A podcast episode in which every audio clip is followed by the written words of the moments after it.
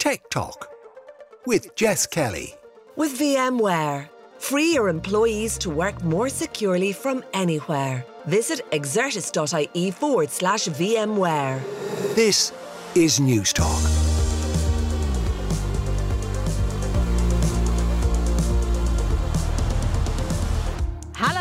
Welcome to Tech Talk. Jess Kelly with you here on News Talk. Coming up over the next hour, We're adding one last chip to the M1 family, and it's going to blow your mind. Apple unveiled a suite of new products this week. We'll talk through the new lineup. As the attacks on Ukraine continue, we'll take a closer look at the new fake news law in Russia.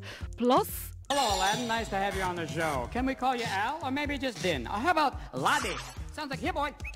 Come on, Laddie. Disney is putting forward a lower priced offering. Meanwhile, Netflix is charging a few extra euro. Gordon Hayden will join me to look at what's going on in the world of streaming. As always, you can email the show techtalk at newstalk.com or you'll find me on Twitter at JessKellyNT. Now, the heartbreaking scenes continue to flood our news feeds as the war on Ukraine rages on. Last week on this show, we looked at how big tech responded in the early stages of the Russian invasion, but as you might imagine, things have shifted yet again. And we're hearing talk of the introduction of fake news laws in Russia. The journalist Jasper Hamill joins me now. Um, Jasper, you're, firstly, you're very welcome to the show. Can you just tell us a little bit more about these fake news laws? Well, uh, first of all, it, the word invasion um, is banned in Russia. So if, if you post a social media post or you upload a video to TikTok or, or YouTube um, mentioning the invasion, then you risk falling foul of these fake news laws. And these are not fake news laws with small punishments. Um, at worst, you can get up to 15 years in jail. And of course, the Kremlin's definition of fake news um, is probably even more flexible than Donald Trump's. Um, so it's a huge has a huge freezing effect on society where people are, are, scared to speak out, and now you have tech companies where they're scared to host these people speaking out. So, for instance, TikTok, you can't up if you live in Russia, you can no longer upload content to TikTok. Um, and you could, as TikTok is considering the legal implications of these bans, because in America, you're if you're TikTok, if you're Facebook, if you're a social media platform, you're protected by um, rules which mean you're treated as a platform. So the opinions of your users are not the opinion of the platform itself. So it can't be sued, uh, can't get into trouble legally that way. Whereas in Russia, is it clear that if TikTok publishes something that uses the word invasion or is critical of the regime, we don't really know whether that means TikTok itself will be punished. So it's a it's a huge and thorny issue um, with with it must be scary thinking for yourself in Russia at the moment. If you're a dissident in Russia at the moment, it must be scary time. Yeah, you, you referred to, you know, the definition of fake news. This is obviously all part of the information war that we've been hearing so much about, but also uh, propaganda. Like it's old school techniques being used when it comes to new media. Do we know how it's being policed and do we know what services it's monitoring? Is it everything and anything from a newspaper to a TikTok account? Yes, I would imagine it was. The, the, actual workings of the Russian state are sort of murky at best. Um, but we know they've got, for instance, a, a building full of internet trolls who, whose job it is to post propaganda and foreign propaganda, often in America and, uh, and, and, Ireland and Britain and the West and Europe. Um, so we don't really know how it works, but it's a fairly safe bet that they'll be using some sort of automated software to search for posts that that contain trigger words and then investigating further. Um, I guess it's this concept of a there's this old concept of a prison called a panopticon, you know, where, where, prisoners never know whether they're being watched or not, or so they assume they're always being watched. And I think in Russia, if you were a social media user or an influencer, you would probably assume that you're, you're going to be watched at some point. So you're going to be very careful what you say. 15 years in jail is a long time. That's a punishment you, would associate with the Stalin era of being sent to the Gulag, 15 years hard labor. Mm. You know, it mm. doesn't seem like a 2022 kind of sentence. So I, I would imagine that anyone uh, in Russia that's on social media or a social media influencer is going to be extremely cautious with what they post. It's terrifying. And and it goes against all of the conversations and arguments that we would have here in Ireland about social media in terms of, you know, free speech, expression expression of opinion, sharing of information, being a safe space for whistleblowers to flag, you know, things that are go- going awry and so on. As this clampdown happens, and as I as I referred to earlier on in the show, last week we were talking a little bit about what big tech platforms were doing in response uh, to the invasion. Where, like, are people getting around it? Are they using VPNs to try to try and share information so that there is accurate information rather than propaganda being put out there in the ether? Yes, they definitely are. Um, certainly in Russia. So there's a kind of a two-tier media ecosystem um, in Russia. You've got the official state media, which is on the television and, and to a certain extent the papers and and the internet, and they are relied, they are viewed as reliable and honest by a, a, large proportion of the Russian population. So I guess you'd call that the mainstream media, but it's state-controlled mainstream media, and you've certainly got an, an, an underground bubbling under which younger people and internet users certainly engage with. Um, Twitter is now banned. Twitter has, has played a very important role in many kind of social revolution, uh, you know, real revolutions even, um, and kind of social justice campaigns across the world, and it's now banned in Russia. But it's very recently, and I think it was yesterday, it did it. It launched a um, website on Tor, so that's a, that's the dark net or the dark web, which is a, a largely privacy-focused, anonymous sort of shadow internet um, that you can access through Tor, the onion router. Um, and so now you can get around the censors in Russia and access Twitter on the dark web, reasonably safe in the knowledge that your identity will be masked or at least be at least more difficult to discover. Um, so that's I think that's a very interesting development. I think Twitter has got to be uh, got to be praised for that because it's certainly I've, I've, it's the first time Twitter has run a website on the dark net. So that that seems to me to be a sort of historic moment almost. Yeah, and it's really important that we have the, these types of conversations because I think, you know, we're very, very lucky here in Ireland and even in the UK and uh, significant portions of the world that we get to look at the frivolous side of social media and obviously there are serious things like cyberbullying and so on that can that can happen on these platforms. But in instances of war or terrorism they become vital tools for reporting. I remember when the charlie hebdo attack happened when numerous of of those type of terror attacks happened Twitter did become a vital outlet for information but there is always the, the worry that there is, you know, uh, fake news, disinformation, misinformation, reposting of images and videos from other times. So, how important is the verification of the media that not only is being consumed in Russia and Ukraine, but also elsewhere in the world when it comes to this war?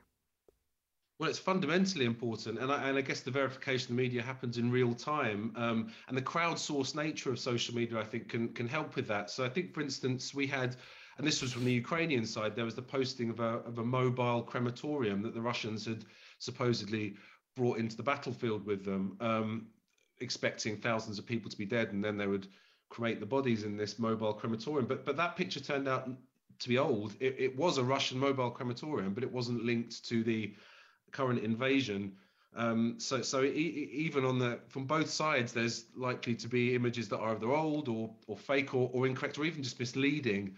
Uh, and so there's always an ongoing process to verify them in, in real time. And there's organizations that work at this, like Bellingcat, for instance, which is um, sort of open source intelligence. That so they, they pour over images from satellite maps um, and images from dash cams and images from CCTV or whatever they can get their hands on, and they and they piece together events from these images.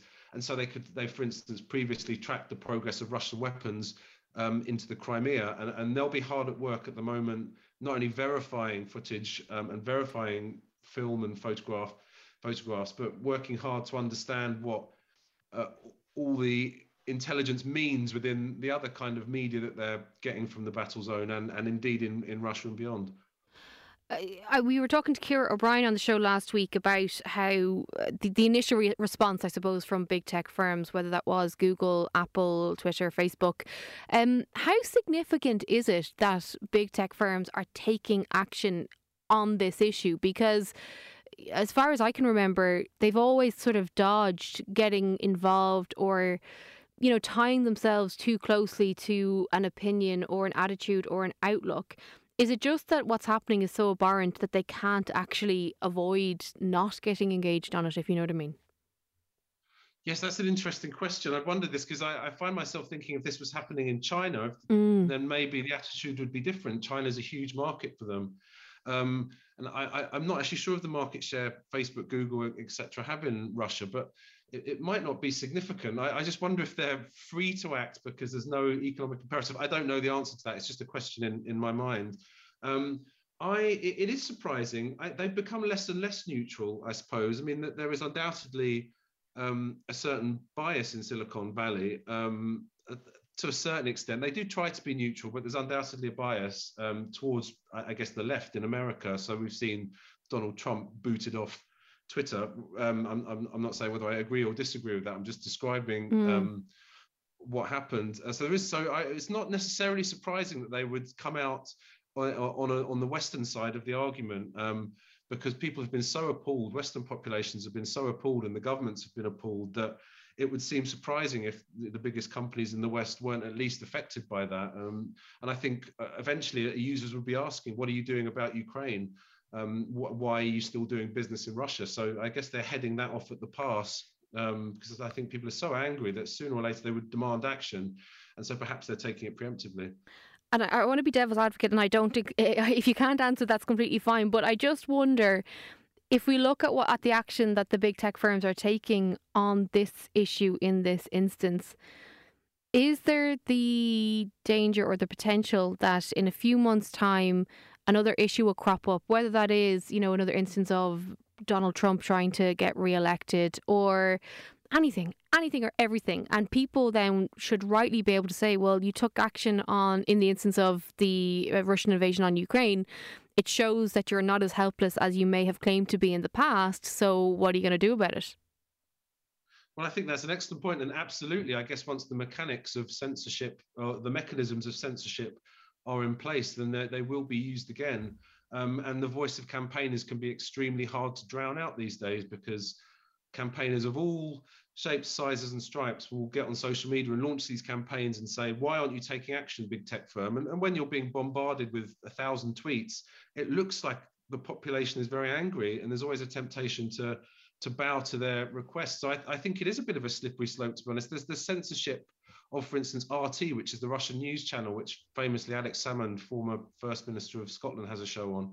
Um, and that's been banned on YouTube uh, and it's been banned on Facebook and it's also been banned across the EU. Um, and I think that's, I, I, I, don't see how anyone can really welcome that because if you can ban one thing, what's the next thing that's going to be banned? And yeah, I, I do fear it's a slippery slope. And I guess if this war worsens, which I, I, hope to goodness it, it doesn't. If it becomes a, a, conflict beyond just Ukraine, I think we should expect much more censorship. Um, it's the nature of wartime. The first casualty of war is truth. So I think it is a slippery slope. I think that's a good point. It's something we should all be worried about. Yeah, absolutely. And it is something that we will, of course, uh, continue to cover here on News Talk, both on air and online. Uh, for the moment, journalist Jasper Hamill, thank you so much for joining me here on News Talk. Coming up next, how much is too much to spend on streaming? Tech Talk on News Talk. With VMware. Free your employees to work more securely from anywhere. Visit exertis.ie forward slash VMware. We've had an extraordinary relationship with the world's creative community, and the Mac has been such an important tool for these users. We're excited to bring them an entirely new system, Mac Studio and Studio Display, and to see all of the amazing things they will do with it. It's remarkable to think about the profound impact Apple Silicon is having on the Mac and our other products. The A15 Bionic drives the most powerful phones in the world iPhone 13 and iPhone 13 Pro. And today we introduce two striking new green finishes. The new iPhone SE, our most affordable iPhone, is also now powered by the incredible A15 Bionic chip. The new iPad Air takes a big leap with the M1 chip, as well as 5G, center stage, and beautiful new finishes. It's truly remarkable what Apple Silicon makes possible. It delivers industry leading performance, technologies, and advancements. And the seamless integration of hardware and software enables us to provide experiences that no one else can. We look forward to seeing what our users will do with all of these incredible products and the impact they will have on people's lives. That was Tim Cook unveiling the latest lineup of products from Apple on Tuesday evening. So we now have a new affordable iPhone SE, a super powerful iPad Air, which I'm very excited about, uh, and an M1 Ultra chipset, which will be game changing for those who demand a lot from their devices. We will, of course, have reviews of all of the above in the coming weeks here on News Talk. But another thing that Tim Cook mentioned on Tuesday was that Apple Plus will be streaming two baseball games every Friday night. This is yet another shift in the entertainment landscape, with streaming services continuing to put traditional TV channels under pressure. But Apple wasn't the only streaming service in the news this week. We had price hikes from Netflix and a proposed new lower tier from Disney Plus. Film critic Gordon Hayden joins me now.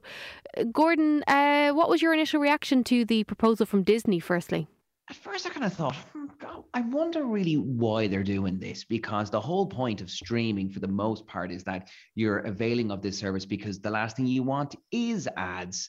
You, you want to be able to watch movies and shows in the comfort of your home or wherever if you're out and about and not be bombarded with a constant stream of ads. And because I know for an awful lot of people, YouTube can be quite cumbersome in that regard, and because they've really now just laden on the ads. But for the likes of Disney, you're kind of thinking, you know, you're going to go toe to toe with Netflix, and bearing in mind, Netflix is very much against um, adding ads to their service. Why would you want to do that? But I did a bit of digging, and I kind of figured out, well, I think that there's a reason why Disney. oh, go it. on, go on.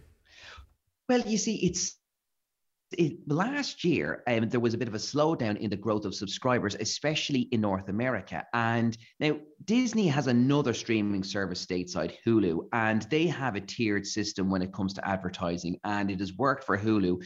And I'd say Disney kind of thought, we really, we're, we're, kind of still way behind in regard to Netflix. They've got about 130 million subscribers. Uh, the Netflix have about over 220, something like that, million. So I think for Disney, they're kind of thinking we're still slowing down the race. And if we bring in this ad supported tiered system, you know what? Actually, we could end up nearly making more money off the ad supported system. Granted, it's going to be lower in price. So, for families that do want to avail of all the Disney content from the movies, from TV shows, etc., by coming in at this lower price model, might attract more uh, customers. Plus, we can get an awful lot of big brands on board as well.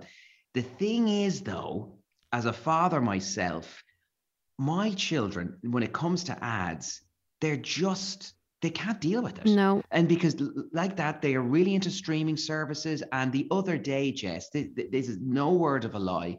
Um, my kids would normally gravitate toward the likes of Netflix and uh, and say Disney Plus. And I know there's other those streaming services out there as well. But when they had to watch what would be deemed terrestrial television, um, they were watching like a, a, a kids cartoon uh, network the, my son goes, Dad, how do I, how do I, he had the remote control. He said, how do I fast forward through the ads? Mm-hmm. And I was like, son, you can't. This is, this is going out live. So I had to explain it to him. I was getting really frustrated. I was like, oh God, this is, oh, this is so annoying. Dad. But Gordon, I, I watch all these ads. I'm 33 and I feel the exact same way. I cannot stand the ads. I'm the person that pays for YouTube Premium and then I'm aghast when I'm in somebody's house who doesn't have YouTube Premium and then an ad pops up. I do not understand it. I am the impatient millennial who needs everything ad free.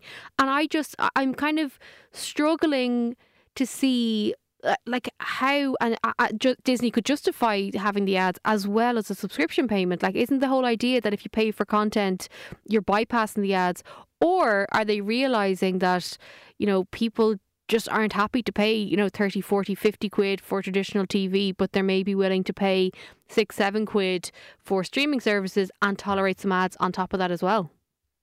See, the interesting thing as well, yeah, so true, Jess. And Disney, in terms of its streaming model, it's considered to be one of the cheaper options, especially stateside. You're paying at something like six ninety nine a month. Now, the the CEO Bob Chapek, he's recently taken over from Bob Iger. He's hinted that there may be price hikes coming in September of this year. Now, that hasn't been guaranteed, but it's still relatively cost effective uh, as a model. So if you're going to be hit with the ads, God knows how much they're going to charge for that because that still hasn't been uh, has hasn't come to the fore. But if this works, the plan is to roll this out internationally next year. Now, again, stateside, Disney's not on its own. I mentioned Hulu, but then some of their other competitors are also offering this tiered system as well. Paramount Plus, Warner Brothers, uh, they've got HBO Max, they're doing it too, and they Universal Pictures, they've got their own streaming services, which goes under the horrendous name of Peacock. So they all offer a tiered system. And I'd say uh, the likes of Disney have went, you know what? Maybe we're not making as much money as we hoped. There's been a slowdown in growth in North America. Now, granted, they did get more subscribers um, overseas. So internationally, Disney Plus is doing quite well, but they're seeing what the other streaming services are doing, and it seems to be working for them, and it hasn't offset their particular margins. So maybe they feel like, well, listen, maybe we'll join them. But it now means that Netflix and Apple TV Plus, they're the only streaming services that are not going down the ad route. Mm.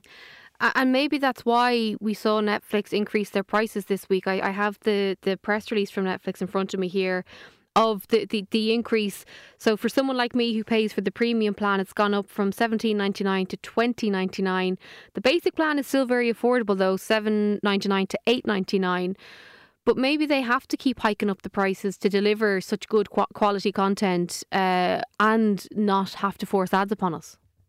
Yeah, see, and this is the thing because again, Disney have such a library of content. They were going around town and they were buying up everything from remember at the time Pixar, they bought Pixar for 7 billion. They bought the likes of Marvel and Lucasfilm for over 4 billion. The problem with Netflix is, and this has been well documented, is that they don't have any IP up there with the likes of a Marvel or a Pixar. So they have to create all that content. In order to create that content, the, the subscribers, that's where they're getting that money from. Now, granted, they're getting investment and stuff like like that. And they've been very, very transparent saying, we're going to be in the red for a number of years, but it, we will get into the black uh, down the road because we're going to get all these subscribers. I have to be honest with you. I'm still, and uh, Jess, uh, listen, I, am going to hold my head and hang, hang, my head in shame here, but I am part of the standard definition when it comes to uh, Netflix. I kind of looked at my kids; they mainly watch it, and I'm kind of going you know what? I'm not going to be paying 20 odd quid. I'm happy for them to watch standard definition for what 7.99. Granted, I know it's gone up there now by euro, but I just kind of feel like I can't. I just, Jess, I find it. I know it's better quality in terms of the uh, the vision side of things with the, with higher definition, but it's still a lot of money. It's a huge amount of money. I was, you know, when I was talking to Andrea Gilligan on Lunchtime Live about this on Thursday of this week, the day it was announced, and I was sitting at my desk with a pen and paper trying to work out how much I actually spend on streaming services because I have the premium plan on Netflix. I have Spotify Premium. I have Apple Music. I have, uh, you know, Apple TV. I have Disney. I have Amazon Prime. I then have cloud storage space. So I have Dropbox and all of these little subscriptions that started out at like five ninety nine a month have all crept up bit by bit. And that's before mm-hmm. you take into account your phone bill, your broadband, buying a TV, getting good speakers. It's a very expensive habit to be entertained at home. It sure is, absolutely. And see, this is the thing as well, is because you're getting all this content and it's going, like for example, what what Disney did as well, and a number of other big streaming services did was offering this premium package. You might remember, um, for example, when we when we had the pandemic, that uh, we were at the height of it. The, the what uh, Universal Pictures wanted a road test was offering a premium service for Trolls World Tour or whatever it was called, and you had to pay like twenty odd quid, and people did people did. Now, Disney have tried to test the market um, with this sort of service, which I kind of felt was a bit of a bit of a, a bit quite irksome when you're already forking out money for it. But there are all these little additions that come now with mm-hmm. certain streaming services. Where these ads are going to start populating this lower tiered system, um, it, it, still remains to be seen. I don't know if it will be similar to like watching a movie on the likes of RTE or Virgin Media Television, and suddenly it's going to be populated with maybe X amount of ads within an hour. Whereas I don't know if we're going to see pop ups along the way. But again, if we're again, there's a whole generation that treats entertainment like fast food. I want it now, I want to consume it, and I just don't want to, I really want to forget about it afterwards. If you're going to be hit with a bombardment of advertising, it'll drive you absolutely spare. Hence why I, I don't know many people that have the free Spotify uh, uh, uh, account because I know for me, to be hit with a load of ads while I'm listening to music, I just can't deal with it. So again, I would be treating my streaming services the exact same way. I just, unfortunately for me, even if it's cheaper, I can't be dealing with the ads. Yeah, no, I completely agree with you. I want to ask you though about the content because I hear you all the time talking about the latest, you know, brilliant movies and what we should be watching and so on. One of my biggest frustrations with Netflix, and again, I have it and I love it and I'd be lost without it, is that stuff doesn't last on Netflix. As in, you could be midway through a TV series that's on Netflix and then tune in the next month and it's disappeared from the platform. There's no guarantees, there's no hmm. longevity of stuff. And I feel like we, the consumer, will pay to watch something because obviously piracy is not cool and it's so easy now to get stuff legally. So we're more than happy to pay for our content. But if content keeps moving around from place to place to place, again, we, the consumer, get screwed out of money. Yeah, and what's what Netflix have done now is that they almost give you a warning it's like this film will be finished by a certain date. Mm. So hmm. they, they are giving you this sort of warning, which means that you kind of do have to uh, try and uh, rush yourself into kind of binge watching a particular series. But that is a frustrating part of it, whereby nothing is a guarantee. You, because again, Netflix is trying to license so much material, whereas uh, again, Disney has the has a vault full of it. It ain't going anywhere. Uh, along with Paramount and along with Universal with Peacock, they already have all this particular content. Now, granted, they're they're bringing in uh, uh content from elsewhere, but by and large, a majority of the content they own. Whereas Netflix it's having to do a balancing act between its own homegrown productions and stuff that they're having to license. Like, say, for example, the, um, recently Marvel, um, a lot of the um, the shows that would have been on Netflix. We're going back maybe like like um, when back in 2019 when Disney Plus started, November 2019, it was announced Netflix we're taking back a lot of the, those uh, those products like uh, Daredevil and Luke Cage and, and those type of uh, shows. So people were like, "Oh right, so if I wanted to watch that, I'm going to what now have to start subscribing to Disney? That is that how I'm going to have to watch it?" So that is one big thing that unfortunately for a consumer, you are left with that that uh, that worry that this show mightn't be always there, and sometimes it, it'll come and go. It's quite transient in that regard. So yeah, unfortunately, we still are at the mercy of these streaming services. And you know, you referred to having kids there. We all know that you're big into your movies and TV. Is, is there one that you would say offers better value, better caliber content, or does it all depend on what you fancy when you sit down on a Friday night to turn on the telly? That is a very good question, Jess. It is pretty, yeah, it's a pretty difficult one. I would say, oh, like for example, at the moment, like Apple TV Plus, I have that subscription as well. I, am like yourself now. I've got uh, subscriptions out the wazoo, but I do find, unfortunately, with Apple, there's not an awful lot of content there. And the other kind of irksome thing is that even if you have your subscription, that doesn't mean you're getting a deal on renting movies and stuff for free. But I still would gravitate toward Netflix. I think what the thing with Disney Plus is I'm a big Star Wars fan, and I'll always go to see uh, the, some of the Star Wars TV shows like The Mandalorian and mm. the Book of Boba Fett.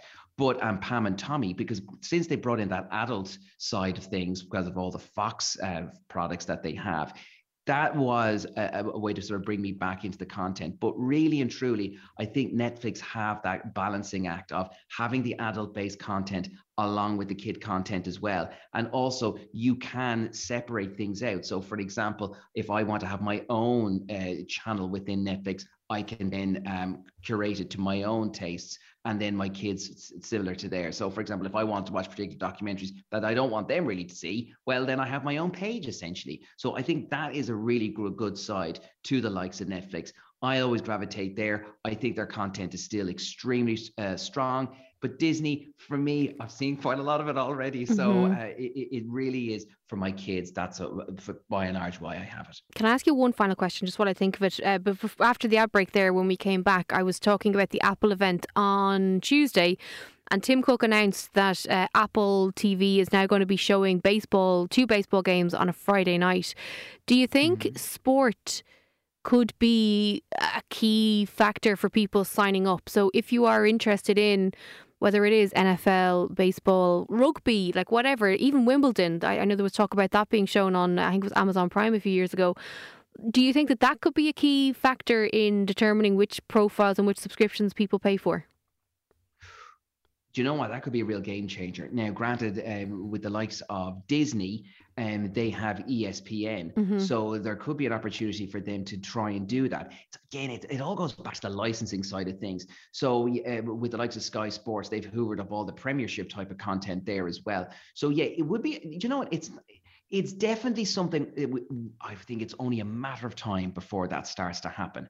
Um, because you have an you have certain, for example, sports apps that have bought an awful lot of, say, Champions League football matches, and then they license them out to television stations. So it would be intriguing to see if that is going to be another side to streaming services down down the road. Will we get a sports section within, uh, say, Disney Plus? Or even Netflix. But if if Apple are making that move, you can be sure that others are going to follow suit. Look at Disney; they've already seen what their competitors are doing with these lower tiered app subscription platform uh, uh, uh systems. So they're now uh, uh, uh, doing the same. If sport and sport, in the end of the day, that is, pulls in huge sponsorship, huge figures in terms of viewership. It would be crazy if they, if any of the big streamers aren't thinking that way. Yeah, absolutely. Well, look, no doubt we'll be talking about all of this yet again because I don't think this will be the last price hike or indeed uh, other offering from a streaming service. Uh, Gordon Hayden, it's always a pleasure to talk to you. Thanks so much for joining us here on News Talk. Thanks, Jess. Tech Talk on News Talk With VMware. Free your employees to work more securely from anywhere. Visit exertis.ie forward slash VMware. Welcome back to Tech Talk. This is Jess Kelly with you here on Newstalk. If you want to get in touch at any stage, you can do so techtalk at newstalk.com or you'll find me on Twitter at Jess Kelly NT. And if you're on the hunt for a bingeable podcast that will have you on the edge of your seat, look no further. Unusual Suspects is the number one podcast that I have been hooked on over the last number of days. Just take a listen to the first few minutes of the introduction.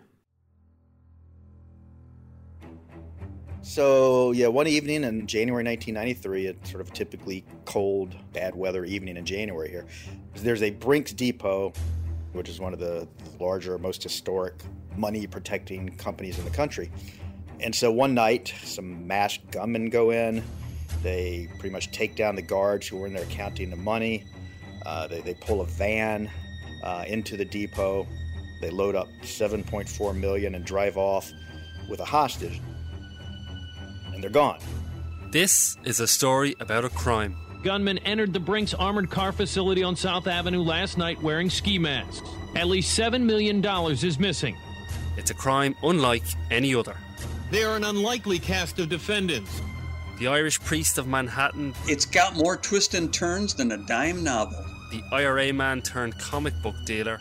You can't make this stuff up. And an ex cop. This is like a once in a career case all drawn together by one of the biggest heists in American history.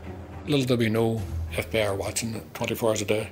$7.4 million vanished, the FBI chasing the strangest group of suspects and trying to untangle a web that stretches from Belfast and the H blocks and blanket protests along Kesh all the way to the pages of Spider Man comics and the streets of Manhattan. Well, have you met Father Pat? He was a worthy adversary, let's just put it that way. I refer to them as the FBI.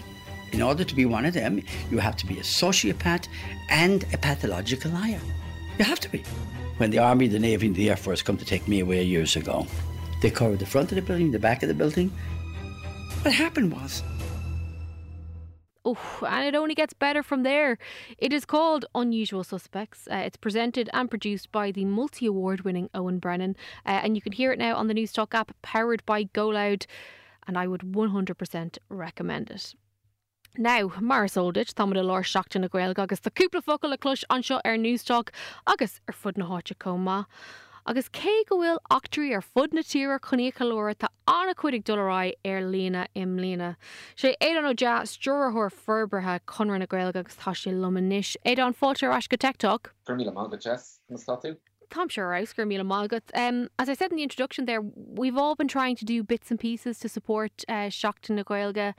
And although I am aware of a lot of this because I went to a Gael school, I have Irish and I work with the Irish language, I feel that things are changing, attitudes are changing, and the visibility of the Irish language is changing. And I wanted to talk to you about this because I'm wondering how vital or how big a role has social media played in that um, increased visibility? So I suppose social media is, is a central channel of communication, and uh, with any language that's important. But I think particularly with Irish, um, where the revival of the Irish language I've seen, and I've been I've been working with the Irish language now for maybe ten or 12, 12, 12 years or so, um, is, is, is the big revival we've seen is young people. So the the Gaelscoileanna movement, people who go to your Coláiste Samhraidh during the summer, um, the people who are um, just the, the, thankfully the way Irish is being taught has changed. Uh, not, not enough in my uh, my view, but it is getting better, and there's more emphasis on positive things and and on the way Irish is spoken. So we're seeing all that generation now where they're where they, they the channels of communication they use most are social media, and thankfully we've seen a massive jump in, in Irish on social media, whether that be the amount of tweets that have been sent in Irish, which is past millions now uh, and is going up, increasing the whole time, whether it be um, the amount of TikToks in Irish. I think uh, we last checked the other day, and there's um, what's the figure now? There's over 109 million uh, uh, TikToks uh, or views on TikToks with hashtag Gaeilge, whether it be Snapchat, where there was over 2 billion uses of the Irish language filters on, on 2 billion now, not million uses of the Irish language filters in Snapchat. Um, and all these kind of platforms that young people are using, we're seeing it's giving them different ways to interact with the language. And that's just an incredibly positive thing.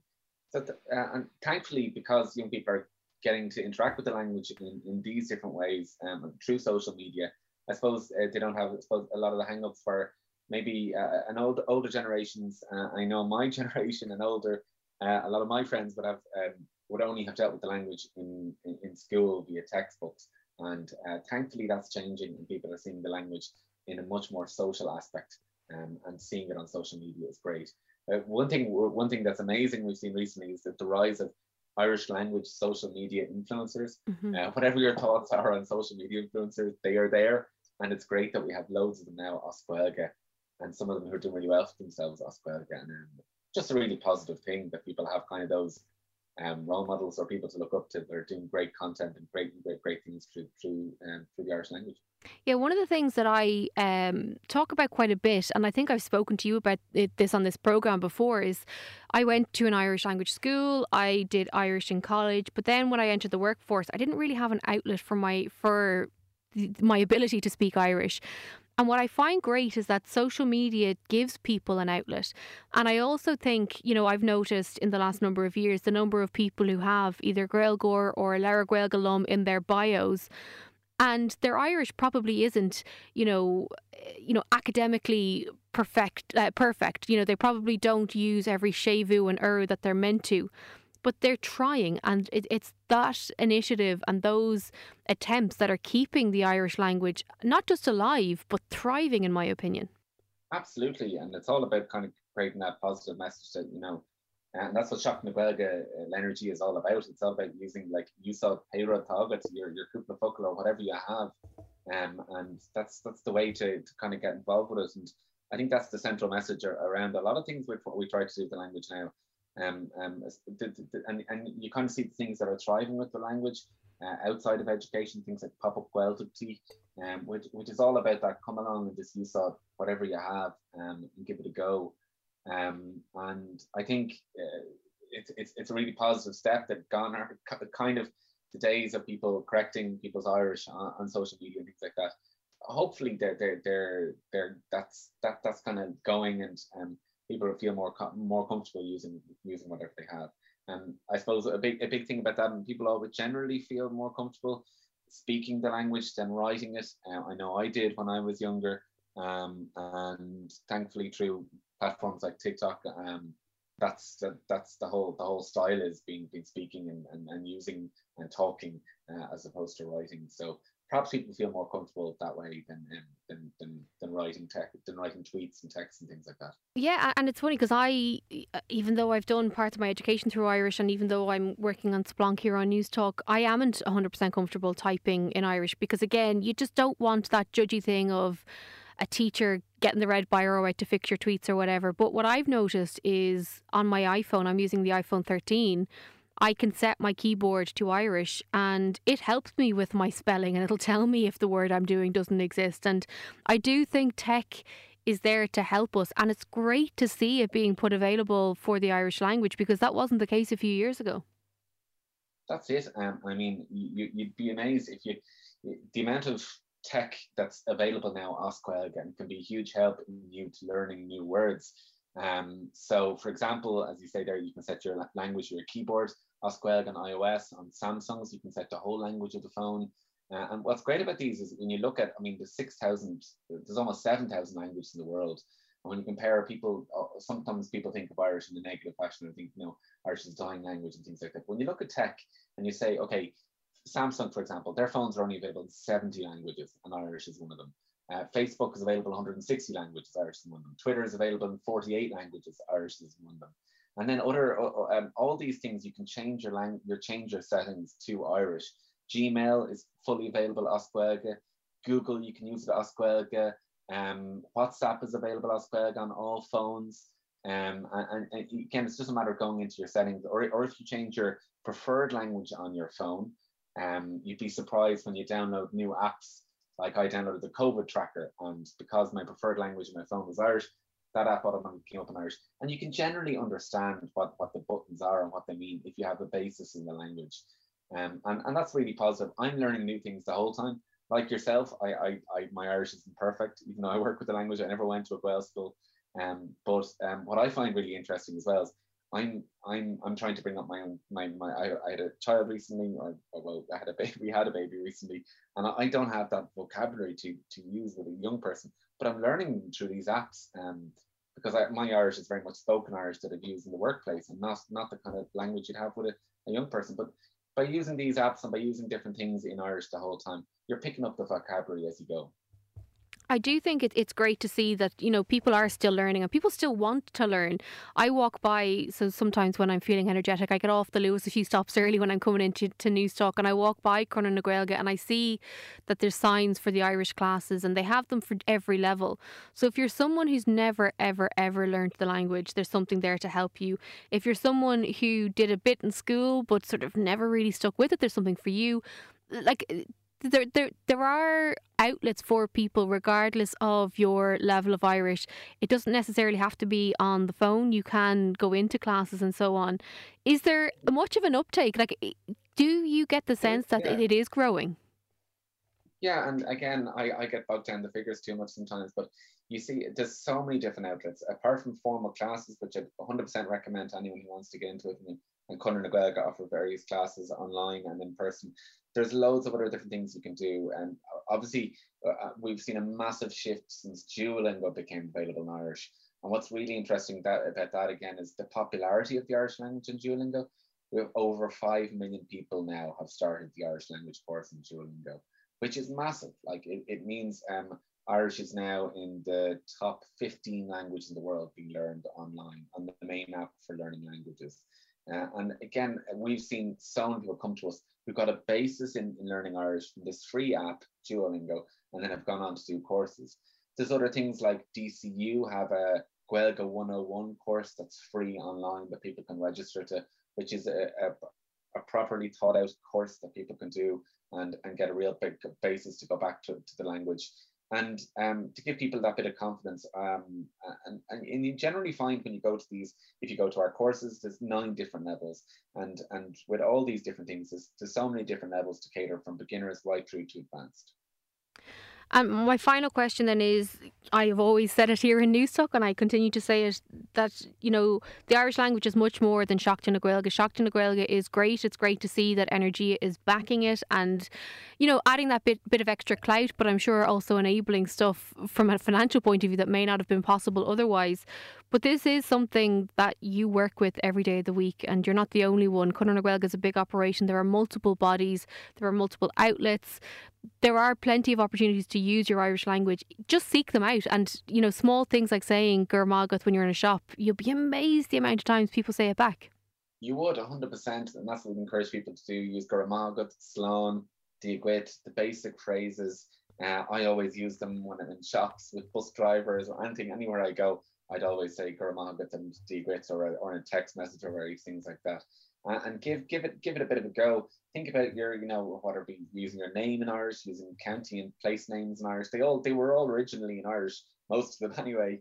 Things like that. Listening to um, shows like Splonka on, on News Talk as Gaeilge or um, podcasts. There's so many podcasts out there. Or if you're into social media, again, maybe following some of the there's, a, there's loads of influencers on Instagram, people like Noontor Meg or Kerry Cowboy on TikTok who are doing great stuff through Irish. Really, really uh, fantastic stuff.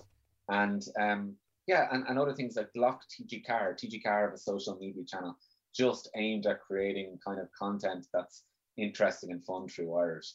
Um, so there's lots of different things like that, and so many different ways people can, so many more ways people can engage with the language now than there ever has been.